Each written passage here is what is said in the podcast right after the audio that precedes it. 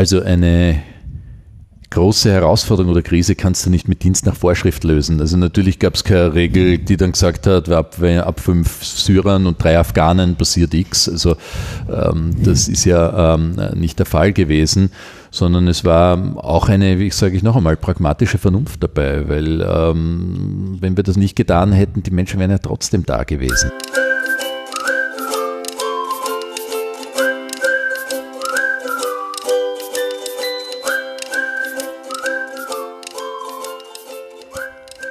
Hallo Gregor. Hallo Christian. Hallo Fabian.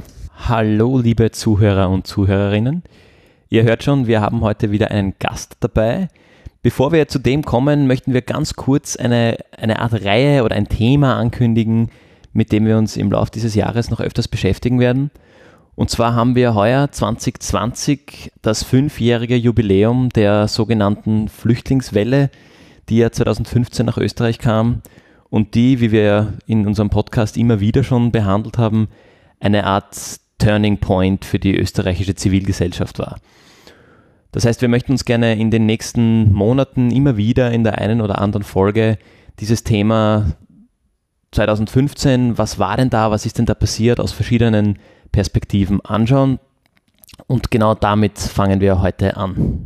Man könnte schon sagen, dass es sich um eine Zäsur gehandelt hat. Also immer wieder, wenn man heutzutage mit Menschen spricht, äh, die in der Zivilgesellschaft oder im Non-Profit-Bereich aktiv sind und man fragt sie, wie bist du da reingekommen, dann referenzieren ganz viele auf dieses Jahr 2015 zurück. Und wir haben uns eben gedacht, wir äh, bringen die Keyplayer von damals vor das Mikrofon, wie sie das damals erlebt haben. Und ganz interessant, äh, viel Einflussnahme auf den zivilgesellschaftlichen Bereich, haben Personen oder Organisationen gehabt, die gar nicht aus der Zivilgesellschaft stammen. Christian Kern ist bei uns und wird uns ein bisschen berichten, wie seine Erfahrung damals als Chef der ÖBB war. Lieber Christian, magst du dich ganz kurz vorstellen, ganz kurz einen Rückblick, was hast du damals gemacht und damit wir irgendwie up to speed sind, was tust du heute? Ja, das damals, ich war damals in diesem September 2015 der Chef der österreichischen Bahn, der Generaldirektor, der CEO, wie man so schön gesagt hat. Ähm, sechs Jahre lang durfte ich diese Aufgabe ausführen. Danach bin ich äh, Bundeskanzler geworden, später dann SPÖ-Vorsitzender und jetzt wieder zurück in der Wirtschaft. Wir führen unser eigenes äh, Geschäft mit ungefähr knapp 60 Mitarbeitern, das sich ganz stark mit dem Thema Innovationen im Bereich Energie und Mobilität beschäftigt. Sehr spannend, vielen Dank. Dann schauen wir gleich zum Thema Mobilität damals vielleicht. ähm, nachdem das überhaupt die erste Folge ist, bei der wir so über 2015 sprechen, ähm, oder zumindest wo wir über 2015 als Fokus sprechen, ähm, wie war denn das äh, 2015? Wie kamst du zum ersten Mal an dieses, dieses Thema, diese, wie gesagt, sogenannte Flüchtlingswelle heran? Wann war das spürbar? Dieser Sommer ist anders, da passiert was. Wie, wie ist das in der Bahn angekommen? Ja, das war ja keine Annäherung in homöopathischen Dosen, wenn man so will, sondern gleich mit dem großen Knall. Das Ganze hatte natürlich einen politischen Vorlauf, der sich abgezeichnet hat, äh, insbesondere durch die Türe in Syrien, durch die Landflucht und dann dort die politische Radikalisierung, die dann zum Aufstieg des islamischen Staats auch äh, geführt hat. Also politische Beobachter haben schon gewusst, dass sich da was zusammenbraut, aber wie das so oft ist, wenn man im Zentrum Europas ist, äh, eingebettet zwischen Deutschland, Schweiz äh, und Italien, geht man davon aus, dass die großen Krisenherde einen auf der Welt eigentlich gar nicht besonders berühren. Vielleicht theoretisch. Das war dann aber nicht mehr so, weil die, die Ereignisse sind ja bekannt und äh, was für uns, wenn man so will, der Vorlauf war, war das, was sich damals am Bahnhof Kellety in Ungarn abgespielt hat wo ja mehr als Zehntausende Leute angestrandet sind, Kinder, Frauen in der ersten Welle, besonders viele auch dabei. Und die dort ja reichlich, ähm, wie soll ich sagen, ja unmenschlich behandelt worden sind. Ähm, damals gab es die Bilder auf der ganzen Welt, äh, die Empörung war groß und wenn man selbst einen, eine Familie hat, Kinder hat äh, und diese Bilder sieht, dann war das natürlich alles nur schwer zu ertragen. Und plötzlich war dann von einem Tag am anderen eine Entscheidung bei uns zu treffen. Das heißt, diese Entscheidung ist in der ÖBB gefallen? Naja, die Sache war dann jene, dass ähm, auf Basis der Diskussionen, die Angela Merkel insbesondere mit dem ungarischen Ministerpräsident Viktor Orban hatte, die Entscheidung gewesen ist, dass die von dem Bahnhof Kelly die dann weiter durften. Und das hat die Bahn natürlich im, im höchsten Maß betroffen, weil plötzlich waren Zehntausende Menschen an den Grenzen in der Folge, also nicht von einem Tag am anderen, aber über den langen Zeitraum. Und das Zweite, was äh, natürlich der Fall war, diese Flüchtlingsbewegung hatte ja natürlich ähm, die Logik, dass die Leute, die es nicht ausgekannt haben, entlang der Hauptverkehrswege marschieren. Das heißt, mhm. entlang der Autobahnen, entlang der Bahngleise. Und ähm, wir waren insofern, wenn man so will, als Unternehmen betroffen. Aber natürlich ging es auch dann schon um die Frage, wie behandelt man diese Menschen? Welche Verpflichtung haben wir eigentlich nicht als Manager, sondern schlicht auch als, als Menschen? Der Staatsbürger, nicht der Steuerzahler, sondern in dieser sehr, sehr essentiellen Form. Und für uns war eigentlich klar, dass wir diesen armen Teufeln ähm, da helfen wollen. Und das haben wir dann auch gemacht, indem wir ähm, ihnen den Transport zur Verfügung gestellt haben. Aber noch viel wichtiger aus meiner Sicht ist gewesen, dass wir auch versucht haben, ihnen ein Dach über den Kopf zu geben. Das heißt, die Bahnhöfe wurden genutzt als Lager, äh, da wurden dann, dann Betten aufgestellt, äh, unsere Büros wurden genutzt. Wir haben großflächig Büros ähm, in unseren Bürotürmen zur Verfügung gestellt mit Betten, gemeinsam mit dem Samariterbund, der Caritas, dem Roten Kreuz und, und vielen, vielen Freiwilligen, die damals ähm, unglaublich reagiert haben. Also es war wirklich eine Achterbahn der Gefühle im Schlechten, äh, wie dann aber natürlich auch im, im, im besten Sinn. Du bist jetzt schon sehr weit, hast du jetzt schon ausgeholt, ähm, quasi schon bis zum äh, Quartiere zur Verfügung stellen. Aber wie ist denn da die Informationskette überhaupt abgelaufen? Weil wenn du dich jetzt erinnerst, dass der Merkel mit, mit Orban ähm, redet und ähm, plötzlich ist man da als, als als Bahnchef involviert. Ähm, wo kommen da die Informationen her? Ist da die, die deutsche Regierung im Austausch mit einem oder gibt es da einen Sonderbeauftragten, der so die Lage an den Grenzen beobachtet oder wie kann man sich das vorstellen? Also ich würde mal sagen, dass die staatlichen Institutionen damals äh, freundlich formuliert sehr schleppend funktioniert haben. Mhm und dass die Defizite, die es da gegeben hat, nicht nur in der Kommunikationskette waren, sondern auch, wie man insgesamt umgeht. Damals die Riesendiskussionen über die Zustände in Dreiskirchen, zum Beispiel im dem, dem äh, Flüchtlingslager. Ähm, und da hat in einer unglaublichen Art und Weise die Zivilgesellschaft äh, diesen Platz eingenommen und hat äh, hier, hier die Defizite, die es von staatlicher Seite gegeben hat, ausgefüllt. Das heißt, ähm, ich, du verbesserst mich, ich habe das gehört eigentlich, ihr habt da ein Stück weit auf Eigeninitiative ähm, gehandelt, ihr wusstet, jetzt dürfen sie über die Grenze, jetzt kommt da was ähm, und habt begonnen, Quartiere zur Verfügung zu stellen, Transportmittel zur Verfügung zu stellen. Ja, so ist das gewesen. Ähm, natürlich hat die Stadt Wien hat, äh, hervorragendes auch geleistet, sich bemüht, damals die Stadträtin Wessely, der jetzige Stadtrat Hacker, die dann vorderster Front auch äh, gestanden sind. Im Burgenland natürlich gab es äh, riesige Bemühungen, die Ströme zumindest zu ordnen. Ähm, und wir haben da natürlich auch eine Rolle gespielt. Ähm, die Bahn gehört ja ähm, allen Österreichern, hängt am Ministerium für Infrastruktur dran. Natürlich haben wir den Minister informiert, aber es war eine Entscheidung, die wir damals im Haus getroffen haben. Aus, ich gebe es ehrlich zu, aus einem durch und durch menschlichen Reflex heraus, aber auch aus einer Rationalität heraus weil wenn Menschen über das Gleis spazieren, dann ist ja nicht so, dass du den Bahnbetrieb aufrechterhalten kannst. Mhm. Da kann ja jemand schwer zu Schaden kommen und möglicherweise sogar ums Leben kommen. Und das würde den Bahnbetrieb lahmlegen. Und wenn man sich vorstellt, was bedeutet, wenn da zwei Stunden äh, die Züge rund um Wien nicht fahren können, dann gibt es in ganz Österreich keinen Bahnbetrieb mehr. Und insofern war das auch äh, voller pragmatischer Vernunft zu sagen, na, wir leisten unseren Beitrag, weil nur so können wir unsere Kunden, die jeden Tag mit dem Zug zu Freunden in die Arbeit, in die Schule fahren, auch tatsächlich weiter äh, servicieren können. Mhm. Ist das irgendwie vorgesehen, so ein Vorgehen, dass äh, die, die Bahn, ähm, ich weiß nicht, so wie es für mich jetzt geklungen hat, Kompetenzen überschreitet? Oder klingt das nur so, dass Kompetenzen überschritten wurden und sind das tatsächlich Kompetenzen von, von der österreichischen Bundesbahn und Ministeriumsebene wird quasi wirklich nur informiert? Also eine große Herausforderung oder Krise kannst du nicht mit Dienst nach Vorschrift lösen. Also natürlich gab es keine Regel, die dann gesagt hat, ab, ab fünf Syrern und drei Afghanen passiert X. Also ähm, das ist ja ähm, nicht der Fall gewesen sondern es war auch eine, wie ich sage ich noch einmal, pragmatische Vernunft dabei, weil ähm, wenn wir das nicht getan hätten, die Menschen wären ja trotzdem da gewesen. Äh, die wären völlig unkoordiniert herumgelegen, hätten nichts zu essen gehabt, hätten nicht gewusst, wohin, da haben sie ungewisse Szenen auch auf dem Bahnsteig abgespielt, ähm, wo die Menschlichkeit und die Ratio, glaube ich, gut daran getan haben, das so zu lösen, wie das die ÖBB damals gemacht hat. Und ich möchte betonen, wahrlich nicht nur ich, natürlich bist du als Chef in so einem hierarchischen organisierten Unternehmen immer ein Vorbild, wo viele hinschauen, aber da haben viele Unglaubliches geleistet, ähm, den Bahnhöfen, äh, die Lokführer, die, die Zugbegleiter. Also es war wirklich eine Kraftanstrengung, und sicherlich eines der beeindruckendsten Erlebnisse in meinem Leben zu sehen, wie ein großes Unternehmen, das ich auch sagen hätte können, das geht mich alles nichts an und jetzt ist der Boss durchgeknallt, äh, was will der von uns, wo da wirklich alle mitgezogen haben. Das war, das war wirklich ähm, wunderbar und ich sage noch einmal, es, wir reden jetzt über die Bahn, aber mit allen Respekt, die Trainer Leute, Samariter, Caritas, also das hat einem tiefsten Respekt abgerungen, was da passiert ist.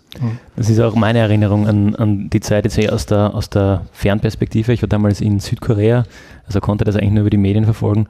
Aber genau das, dass da eigentlich, du hast vorher gesagt, die Politik eher schleppend reagiert hat oder die öffentliche, öffentliche Hand und dass da viele zivilgesellschaftliche Träger, Privatpersonen, sei das jetzt eben große Organisationen wie eine Caritas, äh, eben eine ÖBB, äh, aber auch viele Einzelpersonen. Also im Umfeld haben ganz viele sind nach Wien reingefahren am Hauptbahnhof äh, oder wo auch immer irgendwie was zu tun war, waren in Dreiskirchen helfen, wo ja das große, das große Auffanglager war. Ähm, also da war auf einmal ganz viel in Bewegung und zwar ohne, ähm, also ein Stück weit irgendwie unstrukturiert, aber doch nach einer, einer Logik, bisschen wie ein Ameisenhaufen hatte ich, also jetzt retrospektivisch habe ich ein bisschen das Gefühl. Und wir setzen uns recht viel mit diesem, mit eigentlich Organisationen, kleinen, wachsenden Organisationen auseinander, wo sich irgendwie die Rahmenbedingungen dadurch ständig ändern, dass eine Organisation sich verändert. Mhm. Und dann, wir nennen es dann die Duocracy, wenn jemand halt anfängt zu machen und sich dadurch eine gewisse Machtposition schafft, weil er halt einen Arm dieser Organisation aufbaut oder gewisse Know-how-Zentren bei sich sammelt. Äh, und ein Stück weit finde ich, kann man damals irgendwie diese, diese Duocracy auf einer Systemebene fast beobachten, dass auf einmal viele Träger, Einzelpersonen wie auch Organisationen, natürlich stark getragen durch die Einzelpersonen, einfach angefangen haben zu tun.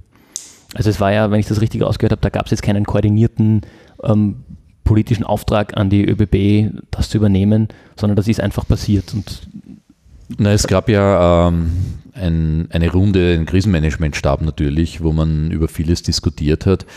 Aber gerade so in diesen allerersten Tagen war es natürlich die Initiative von vielen und äh, dem Unternehmen und, und, und auch den Organisationen, aber vor allem von unzähligen Privatpersonen. Also ich habe unglaublich viele Leute, die ich lange nicht gesehen habe, am Bahnhof getroffen, die alle da mitgetan haben in irgendeiner Form. Also insofern war es ein, ein gutes Beispiel. Das Dilemma dahinter ist ja auch ein, ein, ein durchaus politisches, weil ich habe das dann später noch deutlicher erfahren in meiner politischen Rolle das Kalkül der Politik ist ja primär einmal, wie schaffen wir das Problem zu minimieren. Und das Problem ist jetzt nicht zwingend in erster Linie, wie kriegt ein Baby sein Flascherl, das will ich niemand unterstellen, dass einem das kalt lässt, sondern das Problem ist ja um Gottes Willen, wie schaffen wir die negativen Reflexe in der Bevölkerung und die Ressentiments nicht hochkochen zu lassen. Und das ist irgendwie so die Arbeitshypothese Nummer eins. Und äh, die Nummer zwei ist, wie managen wir den ganzen Prozess? Und da war sicherlich damals ähm, die Stadt Wien an vorderster Front, ganz klar. Aber sehr viele an öffentlichen Institutionen haben wir da nicht erlebt. Also ich habe viele Landeshauptleute gehabt, die mich verzweifelt angerufen bis drei in der Früh und du bitte mach was und ich habe da schon wieder die nächsten und um Gottes Willen. Und ähm, was man auch nicht übersehen darf, ähm, meine, manchen wäre am liebsten gewesen, man hätte äh, sozusagen das Problem so gelöst, dass man gesagt einen, einen großen Pfeil aufgestellt hätte, Germany, und den Leuten gesagt hätte, dort.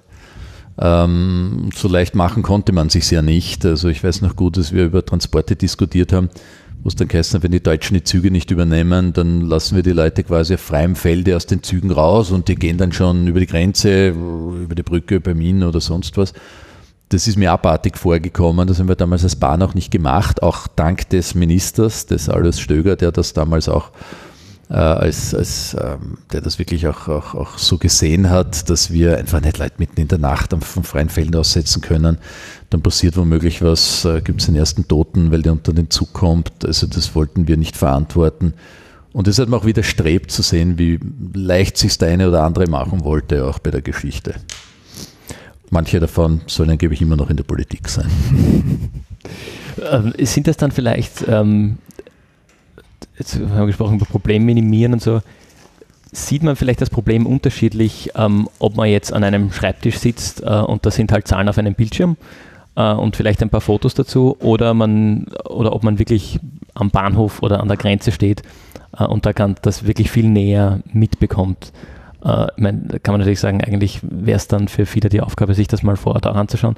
Aber ist das vielleicht was, dass man sich dann vielleicht auch in seiner Rolle oder persönlich versucht zu schützen, indem man sagt, okay, ich vielleicht auch keine bewusste Entscheidung, ich minimiere das jetzt für mich auf dieses Problem mit diesen drei ähm, Faktoren. Wir haben ja die Zahl, wir haben ja, also wie viele kommen, wir haben die Zeit und wir haben vielleicht noch die Ressourcen, die wir haben und wir versuchen das zu optimieren und dann kommt halt sowas raus wie mitten am Feld bleiben wir stehen und schmeißen alles im Zug. Ähm, ist das eine gewisse Distanz zum Problem und daher ein fehlendes Problemverständnis vielleicht? Nein, das, diesen Professionalismus, den brauchst du auf jeden Fall, weil sonst kannst du nicht helfen, sonst ist es äh, wie bei der Tante Jolesch, das gut gemeint das Gegenteil von, von gut ist. Also das, das gehört schon dazu und das muss man auch respektieren und da brauchst du auch die vielen, die da anpacken und ihre Aufgabe präzise am Ort ähm, entsprechend erfüllen oder die das auch in die Richtung managen und mehr Verantwortung äh, da übernehmen. Ähm, am Ende ist es aber schon meiner Erfahrung nach schon eine Frage auch der Empathie die man aufbringt für bestimmte Situationen. Und natürlich ist es die Macht der Bilder und der Erfahrungen. Das sehen wir auch jetzt wieder. Wenn du einen zähnefletschenden Mob äh, zeigst, na, dann werden die Österreicher sagen, Wahnsinn, haltet uns das fern. Siehst du aber die Eltern mit den schreienden Kindern, dann löst das einen anderen Reflex aus. Und der Alan Kurdi war das furchtbarste Beispiel von diesem kleinen Buben, der dann ins Land geschwemmt worden ist, der damals die Stimmung in eine bestimmte Richtung gebracht hat. Das war ja auch da ziemlich 2015 damals äh, ist das passiert. Also das braucht und ähm, ich habe auch die Erfahrung gemacht bei vielen dieser Maßnahmen, wenn du es dann im europäischen Kontext diskutierst, da kannst du natürlich schlecht auf die Betroffenheitsebene runtergehen, aber ich habe mir immer gedacht, wie geht es eigentlich Leuten, die politische Entscheidungen treffen, die sich nicht nur in Form von Nachrichtenagenturen auswirken, sondern wirklich Menschen zur Verzweiflung bringen, ihnen ihr Leben kostet, ihnen den Boden unter den Füßen wegzieht und man nimmt es in Kauf. Das ähm, ist manchmal auch leider vielleicht da oder dort notwendig, aber sozusagen alles auszuklammern, was einen dazu zwingt, sich damit zu konfrontieren. Dazu muss es schon, brauchst einen eigenen Typ.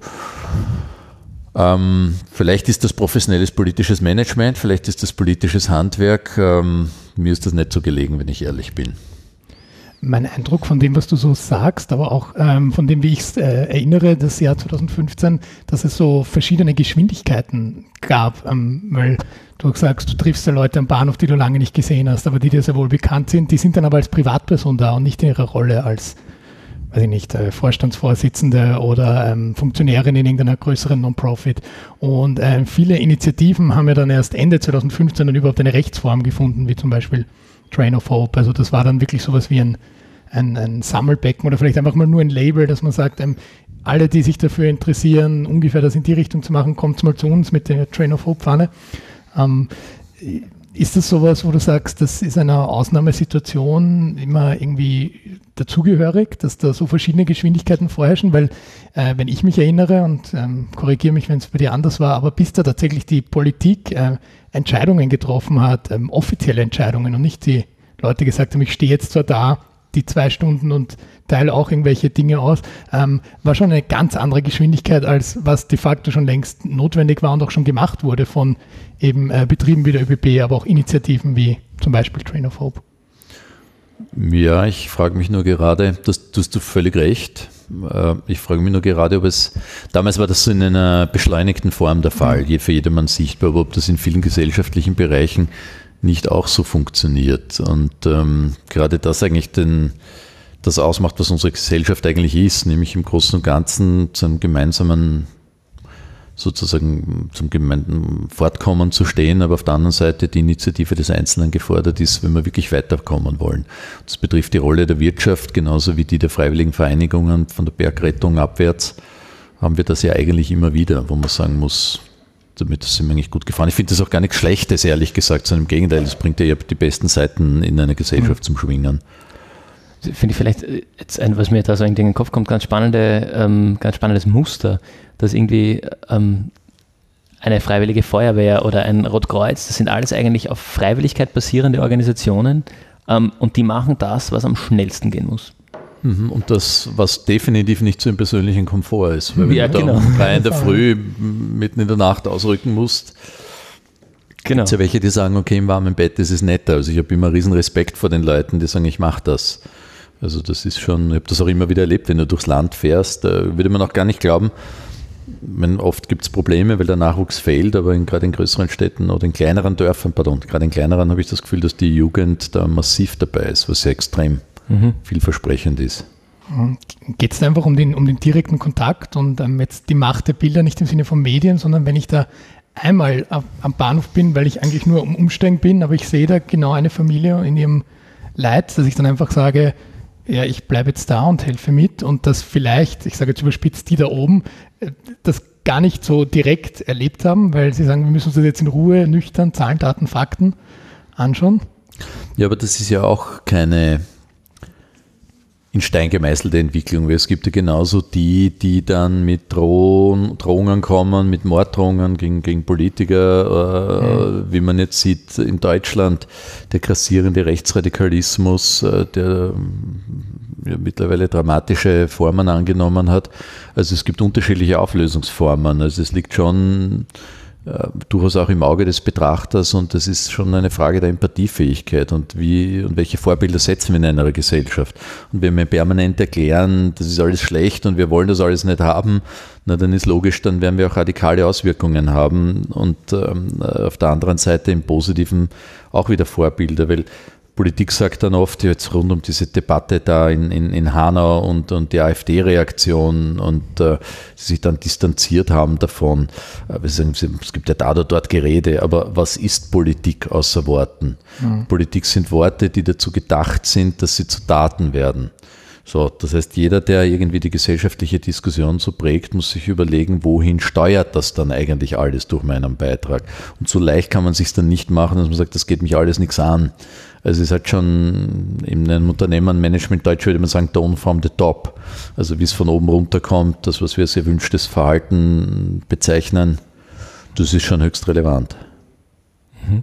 Spannend, dann denken wir es vielleicht kurz durch. Wie, wie würde dann eine, eine ideale Gesellschaft in, ich sage jetzt mal, in, einer, in einem Fantasieland, wo irgendwie sowas passiert, wie es bei uns 2015 der Fall war, was wären da die idealen ähm, Reaktionen und, und Aufgaben in dem Ganzen. Wäre dann vielleicht die Politik eigentlich nur, sage ich jetzt unter Anführungszeichen, dazu da, die Stimmung positiv zu halten, während zivilgesellschaftliche Akteure ähm, und eben eine Bahn, die, die wirklich die Arbeit machen und im, im Feld sind, wie jetzt woanders vielleicht die, die eben Feuerwehr oder das Rote Kreuz, das wirklich auf Freiwilligkeit basierend dort ist, wo es brennt und, und schnell passieren muss. Äh, und die politischen Akteure bereiten eher die, die Kommunikation und die, die Stimmung vielleicht auf, damit die, die Gesellschaft insgesamt da mitmacht? Naja, ich würde mal sagen, es gibt ja besseres und schlechteres Krisenmanagement und das ist eine Frage von Technik und das kann man da oder dort verbessern, da kann man mehr Ressourcen, mehr Leute, mehr Geld ähm, zur Verfügung stellen. Ähm, aber was die Zivilgesellschaft nicht ähm, kompensieren kann, ist sozusagen das, was an den großen politischen Trends passiert. Weil nehmen wir dieses Beispiel jetzt ähm, der Türkei wo die Grenze zu Griechenland geöffnet wird.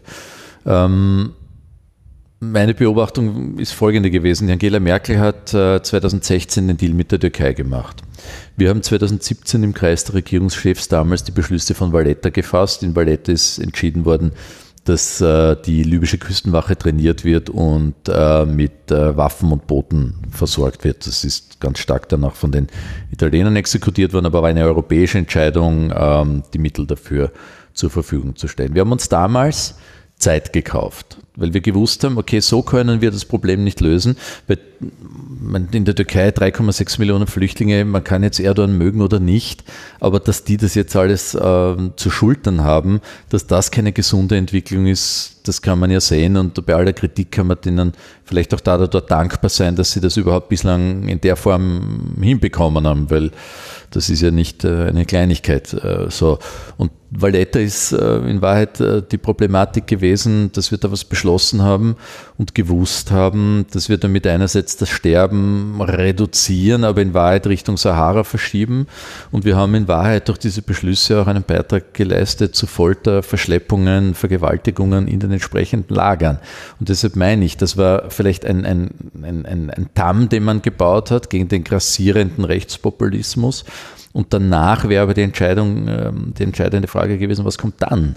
wie beschäftigen wir uns eigentlich mit Ländern wie Syrien, mit Libyen, wie äh, den, dem, dem Irak und den anderen Herkunftsländern? Was leisten wir eigentlich für einen Beitrag, um zu verhindern, dass dort die Zivilgesellschaft wieder gefordert ist, weil Zehntausende kommen? Weil das kann ja mhm. nicht die Lösung sein. Mhm. Sagst, pff, die machen das schon irgendwie. Und das ist die dramatische Versäumnis, wo viel zu wenig Geld reingeflossen ist, genannt wenig Geld reingeflossen ist, wo wir bei äh, in weiter Frage einer europäischen Migrationspolitik keiner Millimeter weitergekommen sind. Und man muss das in aller Klarheit sagen, die, die jetzt wieder klagen und die einen auf dicke Hose machen und sich hinstellen und sagen, kein Flüchtling wird in die Europäische Union einwandern, die muss man mal fragen, wo war sie eigentlich bei Rückführungsabkommen? Wo war sie eigentlich damit, dort in die Infrastruktur zu investieren, Schulen für diese Menschen zu bauen, ihnen ein Dach über den Kopf zu geben? Wo seid ihr gewesen, wenn es ums Resettlement geht? Und die Antwort ist leider eine Wolke und in den Büschen. Und ähm, das ist das ähm, Traurige eigentlich bei der Geschichte, dass man offenbar durch Erfahrung in diesen Zeiten wie hier manchmal nur blöder wird und keinen Beitrag leistet, damit das nicht nochmal passiert, weil das wäre die Aufgabe der Politik. Mhm. Das heißt, eigentlich wäre die Aufgabe der Politik eben die lange vorausschauende strategische Planung und Umsetzung auch, während die Zivilgesellschaft das kurzfristige Reagieren macht. Aber was ja eigentlich dann viel passiert, ist, dass doch die Politik eigentlich kurzfristig reagiert und schaut jetzt den Brand ähm, zumindest medial unter Kontrolle zu bekommen. Das, das ist leider so, weil du hast diesen dramatischen Nationalismus, der sich mit Populismus vor allem von rechts bat, der dann sagt, das geht mich alles nichts an. Und es reicht, wenn ich einen Zaun baue. Ähm, ich glaube, dass das äh, moralisch nicht funktioniert, aber auch technisch nicht funktioniert. Und äh, weil irgendwann einmal ist die Verzweiflung so groß, dass kein Zaun der Welt hoch ist, äh, ausreichend, um die Leute abzuhalten.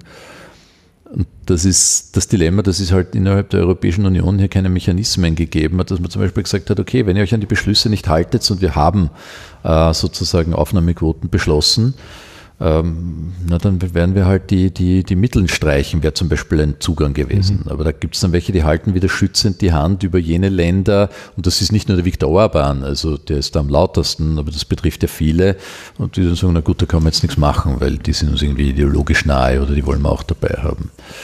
Das ist die Schwierigkeit. Und äh, solange in der Syrienpolitik ähm, sozusagen die Europäische Union zwei Seiten unterstützt, die eine die Sarraj-Seite, die offizielle und äh, mit Italien an der Spitze und die andere in Haftar mit den Franzosen an der Spitze. Äh, wenn wir nicht einmal uns auf, auf das verstehen können, dann ja, das ist eh unerfreulich genug. Also was ich da jetzt raushöre, ähm, Politik soll das eher auf, auf ich würde sagen, europäischer Ebene oder vielleicht sogar globaler Ebene sehen. Und die Aufgabe der Zivilgesellschaft wäre es, dort vor Ort, äh, wo es wirklich notwendig ist, zu helfen. Und das muss jetzt nicht heißen im Krisengebiet, sondern dort vor Ort kann ja auch heißen, dort, wo die Geflüchteten jetzt auftauchen, wie damals eben auf den Bahnhöfen. Ja, schon, aber das kann immer nur zum Teil passieren, weil die ganzen Integrationsmaßnahmen ähm, naturgemäß alle staatlich organisiert werden müssen, muss Geld zur Verfügung gestellt werden, Ressourcen zur Verfügung gestellt werden. Da kann man die Zivilgesellschaft einbinden, hat auch hervorragend da oder dort äh, funktioniert. Also das sind schon politische Aufgaben, um die man sich nicht drücken kann. Das kann man nicht abwälzen. Aber dann gehen wir vielleicht auf eine Ebene, die die Leute, die uns zuhören, ganz besonders interessiert. Wie war denn damals die Zusammenarbeit mit der Zivilgesellschaft, das würde ich noch getrennt sehen von den Organisationen, weil ich stelle es mir zumindest so vor, dass mit einer Initiative, einer Grassroots-Bewegung wie Train of Hope, wo es gar keine Rechtsform gibt, gar keine klare Ansprechperson, dass eine ganz andere Art ist, zusammenzuarbeiten als mit einer Caritas, Diakonie, Samariterbund, wo man sagt, ähm, die haben ihre Regeln und ihre Hierarchien. Nein, das habe ich auch festgestellt. Das Rote Kreuz ähm, an der Spitze, aber auch Caritas Samariterbund, das ist wirklich eine Maschine. Also die sind super durchorganisiert, exzellent gemanagt. Äh, jeder, der dort einen Spendeneuro abliefert, tut was absolut Richtiges, kann ich nur sagen. Ähm, bei Trainerphob war es natürlich anders, klar, weil ähm, die sind äh, sozusagen jetzt nicht im Denken eines äh, Bahnmanagements geschult gewesen und vice versa. Unsere Leute haben auch gefunden, die gehen uns jetzt teilweise wird schon wirklich am Wecker, vor allem je länger sich die Sache hingezogen hat. Aber man hat sich eigentlich immer wieder zusammengerauft und ich glaube, es war mm, ein Grundverständnis da, dass man ein gemeinsames Ziel hat. Und ich glaube, jenseits von kleinen Hiccups ähm, hat das eigentlich grosso modo wirklich gut funktioniert. Haben da Mitarbeitende der ÖBB plötzlich Managementfunktionen für eine Grassroots-Bewegung übernommen und zu sagen, ähm, das ist ein, ein, sinnvoller Schichtplan oder da ist der und der Eingang und da brauchen wir maximal drei Leute. Kann nein, nein, das, das haben die, das haben die selber gemacht. Unsere okay. Leute haben nur dafür gesagt, dass die Ressourcen vorhanden sind, dass die Reinigung passiert. Also sozusagen mhm. das, äh, den Rahmen rundherum hat die ÖBB geliefert und die haben das da wirklich formidabelst äh, hingekriegt, muss man sagen. Mhm. Wie kann ich mir das vorstellen? Wurde aus der ÖBB da auch für kurze Zeit sowas wie eine Grassroots-Bewegung, dass da alle ganz unkompliziert einfach mit angepackt haben und geholfen haben, wo es geht? Oder ging das umgekehrt von, von dir von oben sozusagen als, als, als Order? Das ist jetzt der, die Checkliste, so und so arbeiten wir auf dem Bahnhof mit denen zusammen. Na, Bahn ist von der Kultur, das muss man verstehen, totales Teamplay. Also das, ähm, da, da hilft es auch nichts, wenn, wenn ähm, äh, der, der CEO eine bestimmte Meinung hat, wenn nicht unten oder unten, wenn nicht an anderer Stelle jemand im richtigen Moment den richtigen Handgriff äh, tätigt und seinen Job sauber macht. Weil wenn ein Rädchen, das ist wirklich wie bei einem Uhrwerk, es ist keine Übertreibung, aber nicht funktioniert, wenn der Lokführer einen schlechten Tag hat, wenn der Wagenmeister nicht aufgepasst hat, äh, wenn der Fahrdienstleiter bannt, dann klappt dieses System in sich zusammen. Also wenn du Bahnchef bist, das ist wirklich eine, eine echte Lektion in Demut, weil du bist zwar dann der, der, wenn es gut läuft, äh, das viele Lob bekommt, was man manchmal aushalten kann, ähm, aber, aber äh, du weißt absolut, äh, das ist nicht dein Verdienst gewesen. Das, das ist so, du fühlst dich da wie ein Tropfen im Ozean, der ein, ein Gesamtes äh, repräsentiert, jeder an seiner Stelle. Manche ein bisschen mehr, manche ein bisschen weniger Verantwortung, aber es funktioniert wirklich nur gemeinsam. Wenn die Leute die, die, die Putzkolonnen nicht gescheit aufgeräumt hätten, ähm, jede Nacht, äh, na, dann wäre irgendwann einmal der Volkszorn so groß geworden, dass es uns alle weggeräumt hätte. Aber da hat wirklich jeder an, an seiner Stelle seine Arbeit gemacht. Das braucht dann doch auch recht viel Ermächtigung oder, oder, oder ähm, Verantwortungsbewusstsein in jeder einzelnen Stelle. Ja, aber Bahn ist stark Hierarchie und Organisation. Das also ist wahrscheinlich das schlechteste Beispiel für frei vaszierende Eigeninteressen, sondern das ist schon durch und durch strukturiert. Das ist auf die Minute alles getaktet und die Leute ticken so und arbeiten so, aber du kannst ja trotzdem Dinge mit Begeisterung tun oder du kannst Dienst nach Vorschrift tun. Und da waren natürlich viele, mhm. die dann Überstunden ohne Ende gemacht haben, ohne dass sie jemals gesagt haben, okay, ich hätte jetzt das Geld dafür. Äh, da waren viele, die dann ähm, noch Leute mitgebracht haben zum Anpacken. Viele, die in den Büros gearbeitet haben, von den Marketing bis zu den Controlling-Abteilungen, vom Rechnungswesen, die nach dem Dienst runtergegangen sind am Bahnhof und mitgeholfen haben. Also das ist schon gut organisiert gewesen, aber, aber mehr als bloß äh, ein Werkel, das, das gelaufen ist. Mhm. Jetzt ähm, noch eine, eine letzte Diskussionsfrage an euch beide. Aus dem, was wir jetzt irgendwie so bis jetzt besprochen haben, wieder utopisches Land, sagen wir, das, das Szenario kommt wieder. Das Ganze passiert wieder, ähm, vielleicht ähnlich unvorhergesehen, plötzlich ist es da oder vielleicht auch, manche können es vielleicht sehen, kommen sehen, aber jetzt sind wir da und jetzt muss man irgendwie jetzt reagieren. Ähm, kann man dann wieder auf sowas bauen, dass sowas wieder passiert? Also dass wieder einerseits die Controlling-Mitarbeiterin nach dem Dienst runtergeht und weiter mitmacht, aber auch, dass ein Train of Hope sich bildet und auf einmal da ist und, und werkt. Ähm, oder müsste man sich da anders, also müsste man da auch vorbereitet sein darauf, dass das nicht passiert? Dass man halt irgendwie doch innerhalb des Dienstes äh, nach Vorschrift versuchen muss zu reagieren, sofern das möglich ist. Also bis zum Jahr 2015 wäre so mein Eindruck gewesen, wenn ich helfen will und mich engagieren will, dann melde ich mich bei einer Organisation, die das schon tut. Eben ähm, Rotes Kreuz, Samariterbund, Caritas. Und äh, irgendwie hat das Jahr 2015, der Sommer 2015 gezeigt, ähm, es, es geht auch anders. Und ähm, da ist jetzt so auch so ein bisschen so mein Gedanke, ich glaube, das war auch nur möglich, weil da zum Beispiel die ÖBB so gut auch darauf reagiert hat.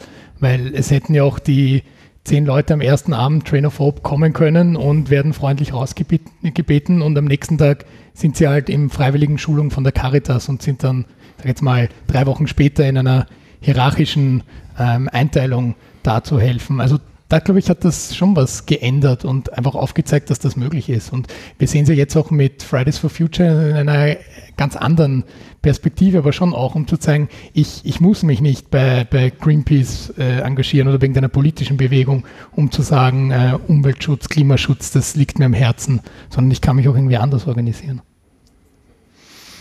Also, ich würde mal sagen, Politik ist eindeutig kein Zuschauersport. Also jeder der das meint, äh, übersieht, dass er selber am Feld ist und in irgendeiner Form seinen Beitrag leisten kann oder zu leisten hat oder ihn unweigerlich tut, egal wie er sich verhält. Ich fürchte nur, dass ähm, seit 2015 damals wirklich in Österreich etwas passiert ist und in vielen europäischen Gesellschaften, dass sich das deshalb kaum so wiederholen kann, weil wir haben jetzt jahrelang gesehen, wohin die Leute eingehämmert worden ist, äh, dass das alles schlecht ist, unerwünscht ist. Der Boulevard äh, bei erstbester Gelegenheit, äh, wenn es nicht das Coronavirus ist, treibt ähm, die Flüchtlinge durchs Dorf und, und die Gefahr, die davon ausgeht. Die Politik hat es befeuert. Wir sehen ja selbst jetzt unter einer grünen Regierungsbeteiligung, dass sich der Ton eigentlich nicht geändert hat. Also alles das äh, führt dazu, dass die Akzeptanz einer solchen Aktion, glaube ich, deutlich geringer wäre. Das heißt, mhm. wenn es Trainer of Hope noch einmal gäbe, dann denke ich mit einer deutlich dezimierten Mannschaft. Ähm, und ich glaube auch, ähm, dass es wahrscheinlich insgesamt auch schwieriger für die Institutionen wäre, noch einmal so einen Krafttag zu gehen, weil Politik einfach Angst hätte, dass das nicht gut ankommt. Und das ist, wie ich gelernt habe, der Maßstab für nahezu alles. Aber wenn ich dir zuhöre, bringt mich das auf einen Gedanken, den ich vor unserem Gespräch jetzt gar nicht hatte. Ist es vielleicht dann gar nicht die, die Angst der Politik vor, ich sage jetzt mal, dem, dem Fremden oder der Migration oder wie immer man es bezeichnen will, sondern ein bisschen auch die Angst der Politik vor der Zivilgesellschaft, dass da Leute, wenn du sagst, Politik nein, ist kein Zuschauersport, nein, nein. sagen, wir übernehmen etwas, wir hebeln etwas aus, so ein bisschen so die, die Mini-Anarchie? Nein, nein. Die Politik hat nicht Angst vor den Trainerphob-Leuten, sondern vor der schweigenden Mehrheit, wie es so schön heißt, äh, die da permanent bespielt werden, die jeden Tag sich mit dem Boulevard äh, auseinandersetzen, das als wichtigste Informationsquelle haben, das ist, das ist die Angst. Wenn Trainer vor einer Massenbewegung wäre, äh, die dir eine Million Wähler bringt, na klar. Ähm, aber die Prinzipienfestigkeit sollte man da nicht überschätzen. Bedauerlicherweise geht es eher in eine andere Richtung. Ich wäre jetzt eher eigentlich, ähm, hätte ich damit gerechnet, dass irgendwie kommt, ja, ja, da kann man es, also das, das könnte schon wieder passieren und die Gefahr daraus wäre, dass sich die Politik ein bisschen darauf ausruht und sagt, na, wenn es wieder passiert, dann haben wir eh die Caritas und die ÖBB und das Rote Kreuz und den Train of Hope oder halt die Zivilgesellschaft und die werden das schon backen und uns die Zeit kaufen, irgendwie zu reagieren. Aber das heißt, du sagst, das wäre nicht der Fall. Da wäre eher viel proaktiver Grenzen zu oder so oder, oder eine Reaktion in Genau, nein, die Politik würde sich schon vorbereiten, aber anders, als wir das jetzt äh, 2015 gesehen haben, sondern harscheste Abweisung mit allen Mitteln ist meine Prognose. Hart. Hart, ja. ja. Habt ihr Illusionen? Nein, leider. Äh, wir hoffen immer, dass uns jemand vielleicht ein bisschen hilft, in unseren Illusionen ein bisschen bestärkt, dass die Welt ein Stückchen besser wird. Ähm, aber es ist, äh, ich kann das absolut nachvollziehen. Ich, Na, missverstehe mich nicht. Ich sehe das jetzt nicht zynisch, sondern überhaupt nicht. Ich bedauere das und mir tut das leid, äh, da, äh, auch wenn du mich in diese politische Frage zurück, ähm, äh, Zeit zurück erinnere, du bist ja irre in der Defensive bei dem Thema. In Wahrheit ähm, sind wir Nummer zwei bei der Wahl geworden, wahrscheinlich der größte Einfluss, lass die ganzen sinnlosen Beiträge der politischen Kommentatoren weg, aber wahrscheinlich war der größte Einfluss ähm, die Vollholler-Geschichte. Weil, ja, warum? Weil natürlich war das richtig. Das war empirisch und hundertprozentig erwiesen, eine völlig richtige Analyse. Das ist totaler Vollholler ist, dass du das Mittelmeer dicht machst und dass das einfach so locker geht. Es ist ja auch bis heute nicht passiert.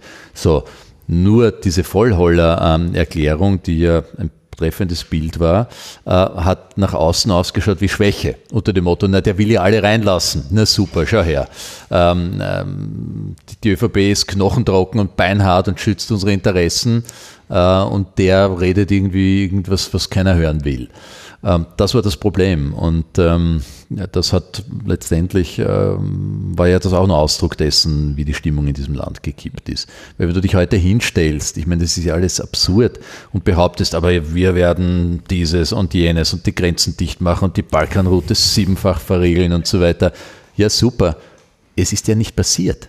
Und es denkt ja auch keiner daran, dass es realiter passiert. Es reicht ja, wenn du darüber sprichst. Das ist ja das Entsetzliche an der Politik, weil die Leute, indem du permanent drüber redest, haben die Leute das Gefühl, ähm, naja, ähm, der meint das ernst und im Zweifelsfall kann man auf den verlassen. Die FPÖ mit ihrer Gigerer-Nummer, ich meine, ich kriege eine Lachattacke. Polizeipferde ist ungefähr ein Beitrag, als ob du, ich weiß nicht, die Schlümpfe äh, in Österreich mit der sicherheitspolizeilichen Aufgabe ähm, äh, einteilst. Das ist null Beitrag gewesen. Und trotzdem irgendwie tobende Polizeischüler, die auf grimmige Flüchtlinge in, äh, machen mussten während ihrer Dienstzeit, das hat schon Eindruck gemacht. Und die Leute haben wahrscheinlich gedacht, boah, auf den Kickel kannst du dich verlassen, wenn es drauf ankommt. Übrigens funktioniert es beim Klimaschutz in eine andere Richtung genauso, weil wenn du 20 Mal Klimaschutz sagst, denken alle, boah, die sind davon Klimaschutz, aber mm, die Maßnahmen werden wir jetzt in den nächsten Monaten bewerten können, ob das wirklich so ist. Kann man das dann vielleicht als Aufruf nehmen an die Zivilgesellschaft, dass auch in einer, oder erst recht in einer Zeit der ähm, politischen Kälte, nenne ich es jetzt mal, oder wo die Politik vielleicht ein bisschen in die andere Richtung geht, dass man sich da erst recht proaktiv und offensiv ähm, verhalten sollte zur Problemlösung und sich eben nicht darauf verlässt, dass aus politischer Richtung ähm, Backing kommt. Nein, das ist, glaube ich, äh, das muss jeder für sich entscheiden, wie er das handhaben möchte. Aber am Ende, glaube ich, der Robert Kennedy hat einmal gemeint, es ist nicht der Einzelne, nicht der große Staatsmann, äh, nicht ein Präsident, äh, der den Gang der Geschichte beeinflusst, sondern es sind die vielen und ihr konkretes Engagement, äh, die eine Gesellschaft ausmachen. Und ähm, das ist schon so. Politik, oder darf ich es anders formulieren, ich mit der Frage beschäftigt, wie ist das eigentlich? Ähm, formt der Führer die Politik oder die Politik den Führer oder umgekehrt der Führer die Gesellschaft oder die Gesellschaft den Führer. Und in Wahrheit in Zeiten von äh, der permanenten medialen Bespielung, Social Media und sonst was, ist dieser Einfluss dieser Stimmungen noch viel größer geworden. Und das, was wir heute erleben, erfolgreiche politische Konzepte, die versuchen, was gegen den Strom zu formen, gibt es ja in Wahrheit gar nicht mehr. Aber es gibt viele, die auf der Welle schwimmen. Ähm, vielleicht ist das gar nicht so eine neue Erscheinung, weil man muss auch sagen, Bruno Kreisky, weil wir jetzt 50 Jahre Regierungsantritt gefeiert haben, Olaf Palme, Willy Brandt, sind dort gewesen, wo sie waren, weil die Studentenbewegung vorher war, weil die Frauenbewegung sich konstituiert hat, weil Woodstock eine Freiheitsbewegung war und das in Wahrheit den Eindruck in einer Gesellschaft äh, geformt hat. Und wir haben nach 2015 erlebt, dass es nun mal der Umgang mit, mit Fremdheit und Migration gewesen ist, äh, der sozusagen eine ganze Generation an Rechtspopulisten in Europa ähm, Wind unter den Flügeln gebracht hat. Und deshalb sage ich, es ist umso wichtiger, dass man sagt, okay, ich leiste mir einen Beitrag wo auch immer und sei es, indem ich im Café aus mit Freunden diskutiere. Mhm. Dann nehme ich das zum Stichwort Wirtshausdiskussion. Kommen wir zu den Empfehlungen. Lieber Gregor, hast du uns eine Empfehlung mitgebracht? Ich habe heute nach längerer Zeit mal wieder einen Podcast mitgebracht und Christian, du hast uns ja vorher gefragt nach unseren Visionen oder unseren Utopien. Und da gibt es einen grandiosen Podcast seit Ende letzten Jahres, der heißt Planet B, Ideen für den Neuanfang. Und äh, Michael Seemann, ein deutscher äh, Soziologe, Philosoph ähm, und äh, Internettheoretiker, würde ich mal sagen, also ist sehr aktiv im Internet, hat da immer wieder, ich glaube zweimal pro Monat, äh, Gästinnen und Gäste bei sich, die verschiedene Arten publizieren zu Ideen, wie Gesellschaft anders aussehen könnte, als sie es heute tut. Und da geht es von, äh, wie könnte eine Gesellschaft ohne Geld aussehen, bis hin eben zu Dinge, wie Sprache unsere Gesellschaft formt, äh, auch ganz konkrete Dinge, wie würde ein bedingungsloses Grundeinkommen in der Umsetzung aussehen und geht aber auch zu Themen wie ähm, Industrie 4.0, was passiert, wenn uns die Arbeitsplätze weggenommen werden, aber eben auch viel über zivilgesellschaftliches Engagement und wie würde eben eine Welt aussehen, wenn wir die Möglichkeit hätten, sie komplett neu vom Reißbrett zu erschaffen. Und das sind immer wieder sehr inspirierende Gespräche, die ungefähr so wie unsere Sendungen immer so plus minus eine Stunde dauern. Und höre ich mir sehr gerne an, sind vom Podcast-Label 4000 Hertz veröffentlicht, also auch bekannte Top-Qualität. Und würde ich euch empfehlen, da reinzuhören, weil es ist immer wieder sehr inspirierend, wie man da rausgeht aus diesen Gesprächen. Fabian, was empfiehlst du? Ich habe auch einen Pod Podcast mitgebracht. Ähm, ich hoffe, der Christian hat dann keinen, dass wir ein bisschen Abwechslung drinnen haben. Und zwar der Podcast abgekürzt 5MCC, 5 Minutes Climate Chance nennen sich die. Und zwar machen die in kurzen, ungefähr 5 Minuten Folgen, bearbeiten sie unterschiedliche Themen rund um den Klimawandel äh, und arbeiten das ganz lustig auf. Also da gibt es irgendwie das Thema Treibhauseffekt, äh, erzählen sie ein bisschen als ein Dialog zwischen einem Typen, der im Treibhaus äh, oder ich glaube im Tropenhaus in, in Schönbrunn oder so, der Zuständigen sagt, sie möge doch bitte die Heizung abdrehen und sie erklärt ihm, das funktioniert halt nicht, weil Treibhauseffekt und so. Äh, machen das ganz gut, ganz kurz, in, in dem so schönen kurzen 5-Minuten-Häppchen sind auch in diversen Radios zu hören, also ich glaube Radio Orange unter anderem und Freies Radio Freistadt wahrscheinlich auch, nachdem sie da Verbindungen haben. Äh, ist auf jeden Fall die, sich wert, das mal anzuhören und dann vielleicht auch mit dem zu vergleichen, was der Christian vorher angesprochen hat, was denn unsere Politik in diese Richtung tut und ob das irgendwie auf das anspringt, was in 5MCC auch vorkommt. Genau, das war's von mir. Lieber Christian, last but not least, was hast du uns für eine Empfehlung mitgebracht? Ah, da gibt es so viele tolle Leute, die, die tolle Arbeit machen, aber ich habe jetzt gerade, äh, weiß nicht, ob ihr kennt, äh, John Williams, äh, grandioser Autor, lange Jahre verschüttet worden. Ich lese gerade Augustus, das ist, glaube ich, sein zweites Buch gewesen, hat drei Bücher veröffentlicht. Also, wenn man Lust und Laune hat, was zu lesen, Stoner, Butcher's Crossing, äh, Augustus, epochale Bücher. Christian, wie immer möchten wir unserem Gast das letzte Wort überlassen. Was möchtest du unseren Zuhörenden mit auf den Weg geben? Das, äh, ich finde wunderbar, was der Steve Jobs in seinem letzten Satz in dieser Stanford Commencement Speech gesagt hat. Dieses uh, Stay hungry, stay foolish. Das ist es.